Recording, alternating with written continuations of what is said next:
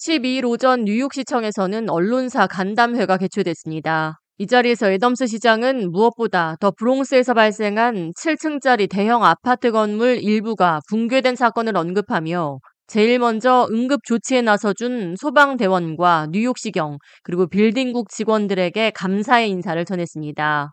이어 현재 붕괴 원인 및 건축법 위반 사항에 대한 조사가 진행 중이라고 말했습니다. Thanking first responders FDNY, OMB, NYPD, uh, DOB, and the response to the building collapse. Our guys and ladies were there under two minutes. 지난 일요일 강풍을 동반한 비가 내린 다음 날인 월요일 더 브롱스의 모리스 하이츠에 위치한 이 아파트는 월요일 오후 3시 40분경 건물 일부가 붕괴돼 주민들이 대피해야 했으며 이 과정에서 두 명이 부상을 입었지만 심각한 부상자나 희생자는 아직까지 보고되지 않았습니다. 한편 뉴욕시는 예산 부족에도 불구하고 차세대를 위한 직업 교육뿐만 아니라 최대 25만 명의 젊은이들에게 현장에서 실무 경험을 쌓을 수 있는 Build Inclusive Career Pathways for Young People 프로그램 안을 세우고 이를 위해 6억 달러 이상의 자금을 투입키로 합의했다며 이는 최고의 인재를 배출해내고 이들이 만족스러운 직업과 재정적인 안정을 추구할 수 있도록 도울 것이라고 강조했습니다.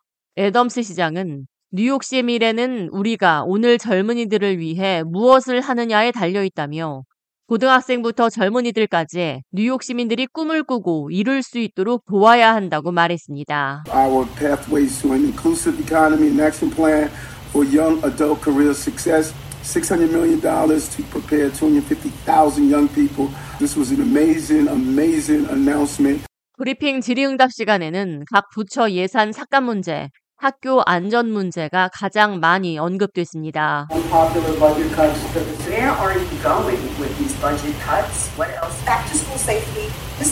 애덤스 시장은 COVID 긴급 자금이 고갈된 상태에서 망명 신청자 문제와 경제난이 한꺼번에 닥쳐오며 그야말로 폭풍 속을 걷고 있다고 말했습니다.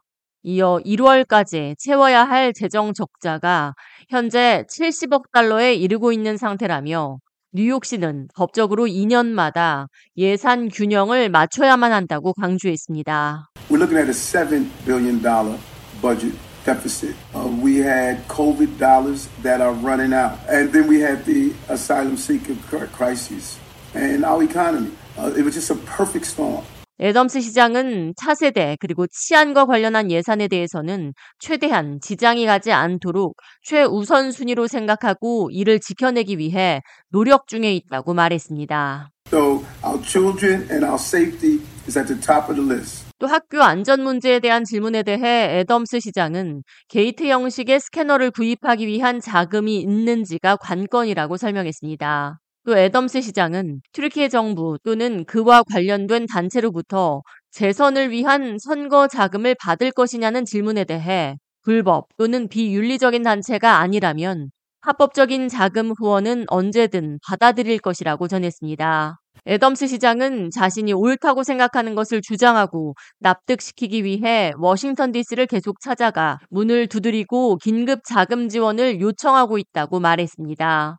혹자는 왜 망명 신청자 버스를 되돌려 보내지 않느냐고 묻지만 자신에게는 버스를 돌려보낼 권한도 또 망명 신청자 쉘터 제공을 거부할 권한도 없다며 다만 2년마다 있는 시 예산의 균형을 맞춰야 할 의무가 있다고 강조했습니다. 이어 예산 삭감으로 인해 뉴요커들이 느낄 상실감과 분노를 잘 알고 있으며 그 감정을 존중한다고 말했습니다.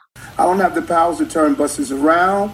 I don't have the powers to say we're not going to give you, uh, you know, some form of housing. And all I have the powers to do is to balance the budget every two years. I know how New Yorkers are feeling, and so I respect how New Yorkers are feel, feeling. 한편 11일 밤 뉴욕시 망명 신청자 보호 쉘터 호텔에서는 11세 소년이 자살해 사망하는 사건이 발생했습니다. 이와 관련한 질문에 대해 애덤스 시장과 앤 윌리엄 아이솜 뉴욕시 부시장은 마음이 너무 아프다며 자신은 자녀와 함께 호텔방에서 살고 싶지 않다며 법적으로 일할 수 없기 때문에 일용직 노동자로 살아가야 하는 삶, 그리고 부모의 어려움을 지켜보며 사는 자녀들, 낯선 환경과 언어, 그리고 학교, 또 냉담한 현실로부터 느낄 스트레스와 우울에 대해 인간적인 측면에서 우리는 노력해야 한다고 말했습니다. I wouldn't want to live in a hotel room with my three children and have to rush to try to see if I could get a job that's under,